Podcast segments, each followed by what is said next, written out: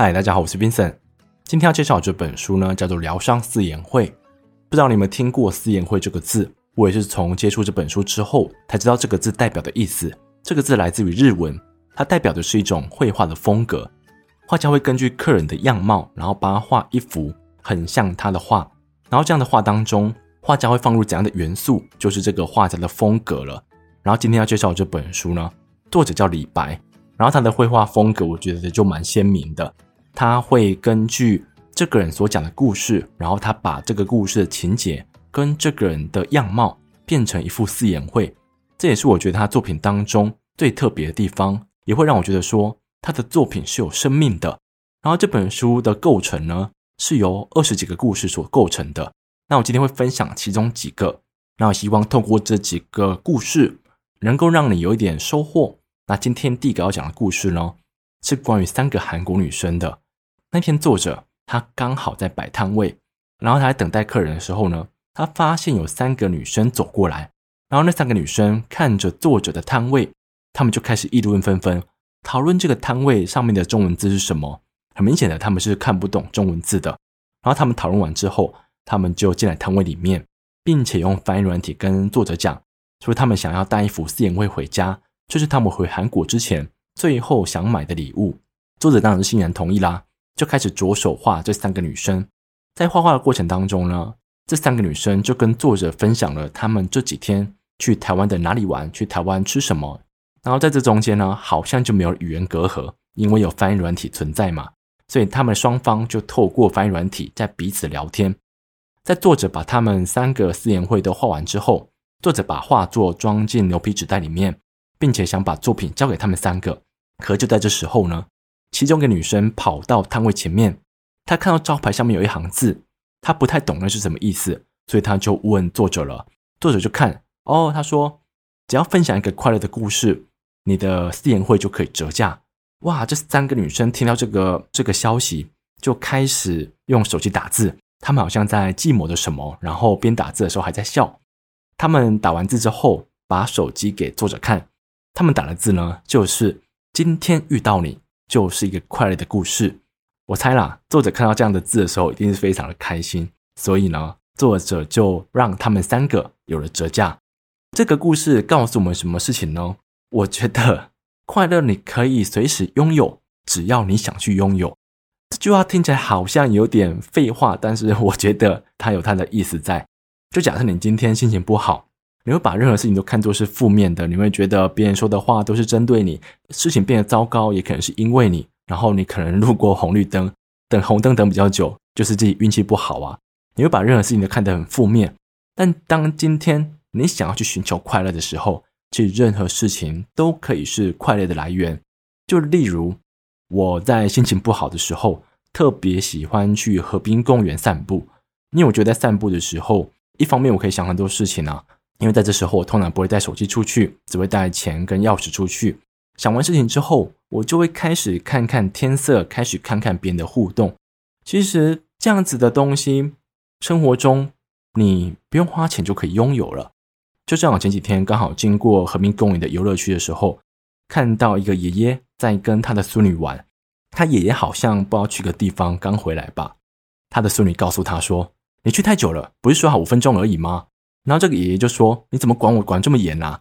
然后 旁边就有一个路人就说了：“你的孙女真的管你管很严呢，超过五分钟他都知道。”就是这么简单的小事，我当下听了，我觉得很有趣，然后也让我那整天的心情非常好。就是这么简单的小事，只要你愿意去观察，其实我认为你要寻求快乐，现在就可以寻求得到。这是我觉得这个故事想要告诉我们的。然后我就要分享第二个故事了。第二个故事，它比较哀伤一点，它是关于遗憾跟友情的。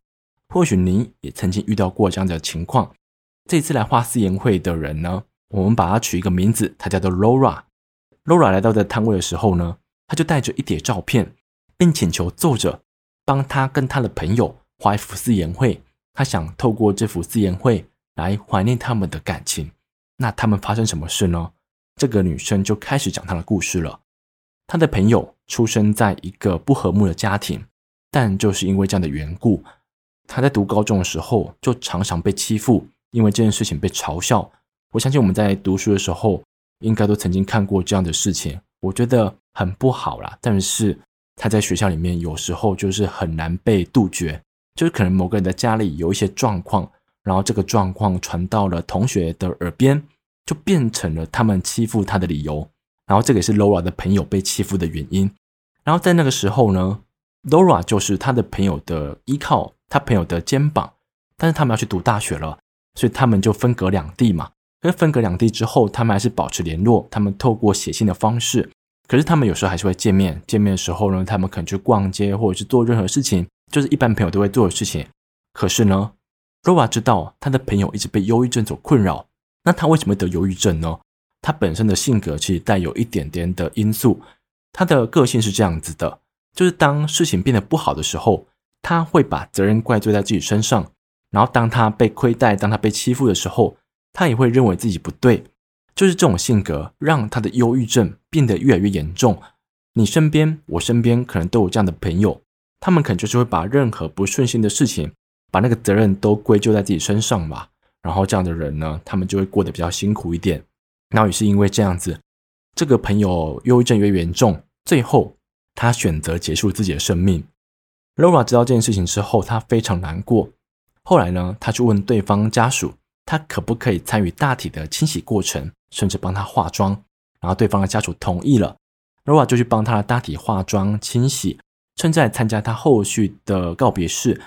就这个过程下来，其实 Laura 一直在想，如果在事情发生之前，他可不可以多做一点事情，或是多讲一点话，结果会不会更好一点呢？Laura 就是现在这样子的情绪当中，所以他一直走不出。所以他一直走不出来。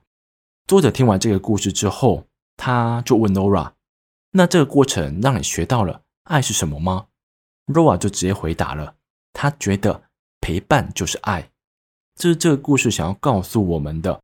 然后我想跟大家聊：如果你身边遇到了这样子的憾事发生，你会怎么解决呢？老实说，我到现在没有遇过这样的情况，可是我可以想见。如果一个好朋友他就这样子结束自己的生命的话，那是会有多么不好受的感觉。但是呢，如果你让这个情绪一直牵着你走，这个忧郁症可能会传染到你身上来。所以我知道很难呐，但是你还是得醒过来，继续往前走，不然呢，你会让自己深陷其中。这是我觉得，当生命中遇到憾事的时候，我们肯定会很难过。可是我们还是要想尽办法的面对这个现实，毕竟有些事我们就是无法掌控嘛。就像我之前分享过的一句话，我们要有勇气去改变可以改变的事，有胸怀去面对不能改变的事，有智慧去分辨这两者的不同。当我们觉得我们已经尽力做到最好了，给予陪伴，给予关心，可是事实就是这样发生了，那我们就不要拿太多的自责来让自己深陷在这样的情绪当中吧。这是我自己的感觉。那我要接着讲下一个故事。这个故事呢，是关于疤痕的。那一天，一样是有个客人走进作者的摊位，然后他请求作者帮他画一幅画。作者觉得没问题啊。然后当作者开始看这个客人的脸的时候，因为他要画一个四言会嘛，所以他一定要看着脸。当他看着脸的时候，他发现到了一点，就是这个客人的脸的左上边是有一块很大的疤痕的。当他注意到这件事情之后，他心中有个两难。这个两难就是他到底要不要画这道疤痕？如果画的话，那他在画的时候，其实对方都会看着他在画，那会不会对他来讲是一不好受的过程呢？那他如果今天选择不画，那对于客人来讲会不会是第二种伤害？因为他会觉得说，是不是因为疤痕太丑了，所以你刻意不画呢？就现在这两难当中，其实作者觉得，哇，画四言会没这么简单嘛。可作者到最后还是想尽办法的把作品完成了，交给这个客人。这个客人把画拿到手上一看，他看了很久。后来他跟作者说：“我一直都是一个很逞强的人。过去的我认为说这道疤痕对我的影响不大。可是看完这幅画之后，我发现我一直在抗拒这个恐惧，我一直没有勇气去面对它。然后谢谢你的话，你让我重新认识自己了。”然后客人呢，就拿着幅画开心的走了。你知道作者怎么画这幅画的吗？他把他的疤痕画成了一朵花。这个故事我读到这边的时候，我觉得作者是一个很用心在画四眼会的人，因为他在那个时间那么紧急的情况下，然后又这么两难的情况之下，他竟然可以想到这样的方法来画这幅画作。我觉得这样的方式，他既很有创意，也很温柔。然后这也如同作者所说的，他认为画四言会其实不需要太精湛的画技，真正需要的呢，是把温柔传到笔尖的能力。然后这个故事就讲到这，我们接到下一个。下一个故事是有关于重生的。这个故事的主角，我们给他一个化名，他叫做 Ben。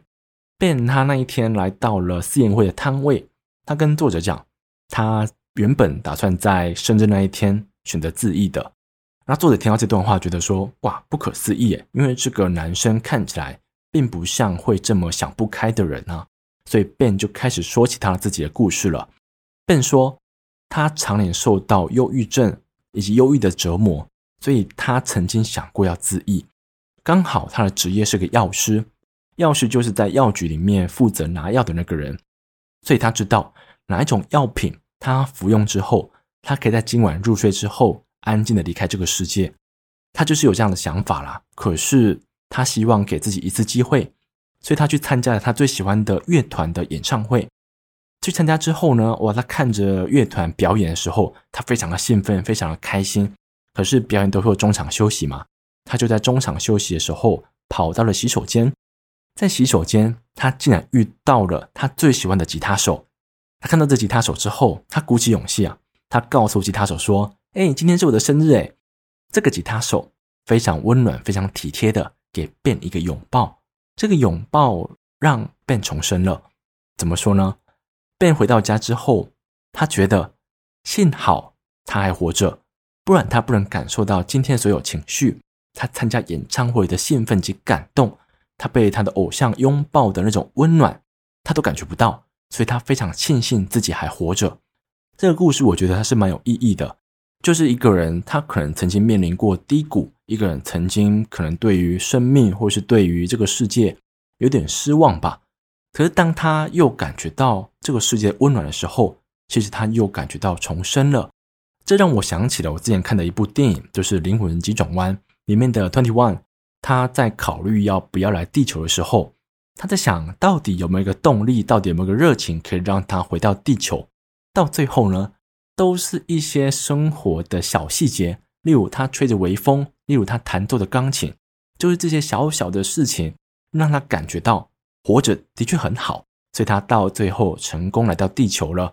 希望我没有破太多梗，但是我觉得他跟这个故事其实非常有相关。就是这个生命，这个世界的确会有很多令你失望的事情，这谁都避免不了。就例如我今天吃早餐的时候，那个老板竟然没有帮我的薯饼加热，让我吃到冷的薯饼，我也觉得非常不爽啊。可是呢，我在想，人生不就是一个又一个的考验吗？如果我现在很不爽，就跟老板讲说：“哎，你薯饼没加热。”那当然我会很爽。可是呢，这没有突破我自己的难关啊。我能做到的呢，就是稳定自己的情绪，然后把那个没有加热的薯饼吃完。这是我觉得在生活中，你可以用一个比较不同的态度或者角度来过你的生活。那或许你会开心一点。最后的一个要分享的故事呢，它非常的特别，我特别把它放在最后一个。这个故事是关于勇气的。这次来摊位的这个女生，她叫做 Annie。她过去是一个视觉设计师，她非常喜欢这份工作。可是就在有一天呢，她晕倒了。她被送进医院之后，她做了身体检查，到最后发现他是淋巴癌第三期。这其实是一个蛮严重的打击。可是，一开始 Annie 她其实不想要辞职，因为她非常爱这个工作。可是因为身体不适，然后大家都觉得说她不适合工作了。所以他得离开他的工作，接着他要面对的呢就是化疗。化疗就是要把头发剪光，这对于一个二十七岁、二十八岁的青少年来讲，其实不容易。而当他把头发剃光之后，他出门，然后可能会被路人指指点点啊，可能会被人家笑，或者是被一些比较不礼貌的人说一些不好听的话，这些都是他日常生活中会遇到的。然后当他去做不爱做的时候，甚至会被一些年长的人说。那你好手好脚的，为什么要做不爱做？就是这样的一句话，让 Annie 觉得说：难道这个社会就认为病人就该有病人的样子吗？病人就该躺在床上不能出门吗？病人就什么都不能做吗？这件事情让他很不爽，可是他不爽的时候呢，他朋友会告诉他说：“啊，不要在乎那些人呐，那些人那些人就是这样子。”可是艾尼就觉得说：“为什么我要承受他们的不礼貌呢？”所以他把这股愤怒化作他创作的动力。他开始学编曲及写词，他想要唱饶舌歌，他想透过自己的方式把自己的不满告诉这个世界。讲到这边的时候，你有可能曾经听过他的故事。他就是一个病友组织叫做“我们都有病”的创办人艾尼。他会不时的办很多演奏会，去唱歌给千千万万的病友听。他希望透过自己的歌声，透过自己的表达方式吧，帮病友讲出自己内心的话。也希望透过他的歌声来传达温暖。然后 a n n 最后呢，跑去跟作者讲，他认为你活在这个世界上，没有人告诉你你一定要乐观啊。当你不爽的时候，你可以用你的方式来告诉全世界。这就是 a n n 的故事。我觉得这则故事让我觉得蛮震惊的。一个二十几岁的年轻人罹癌之后，他遭遇到这么多不公平的对待，可是他到最后呢，用他自己的方式。创造出更多的影响力。我在听完这则故事之后，我自己有跑去找这个病友组织的资料，然后发现其实有很多年轻人，他们在很早的时候就发现自己罹癌了，然后他们透过自己的方式呢，让生命活得更精彩。然后还找到 Annie 去参加一个叫郭董早餐会的节目，在上面讲到自己的故事，然后郭台铭也在里面呢讲到他过去的前妻或是他弟弟的故事，其实都可以感觉到。癌症这件事情发生在自己身上，或是发生在你身边你所爱的人身上，那都是一个不太好接受的情况吧。可是呢，就像很多问题一样，当我们面对到的时候，还是只能选择去面对。然后郭台铭当然有他自己的解决方式，他去赞助很多医院，希望让医疗系统对于癌症有更多的研究。那像我们普通人呢，假设我们可以在社会当中。遇到这样子的病友的时候，我们可以多一点同理心，不要觉得说别人跟我们不一样，他就是怪胎，他就是不对的，好像自己才是正常人一样，每个人都是正常人。所以我觉得最重要的元素还是爱吧。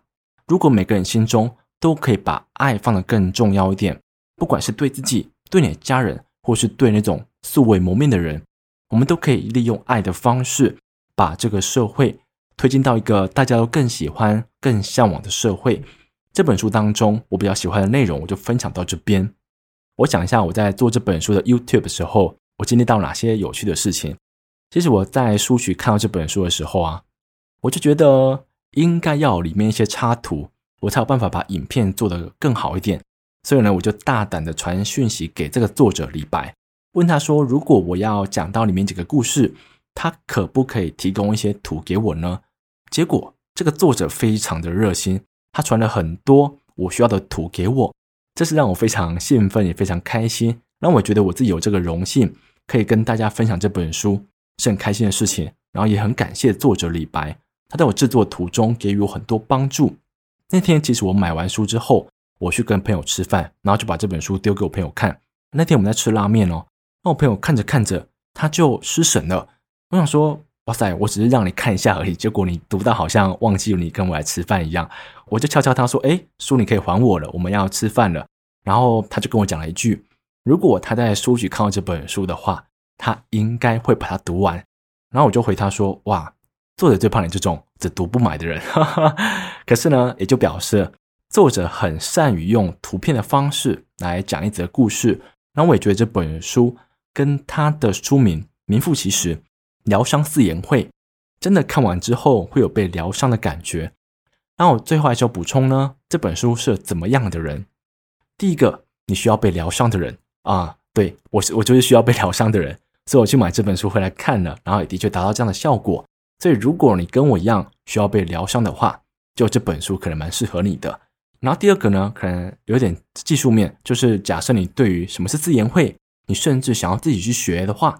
这本书呢，我觉得它可以变成你一个很好的教学吗？或是一个作品集，去看看作者李白，他是用一个多么深厚的功力来叙述一则故事。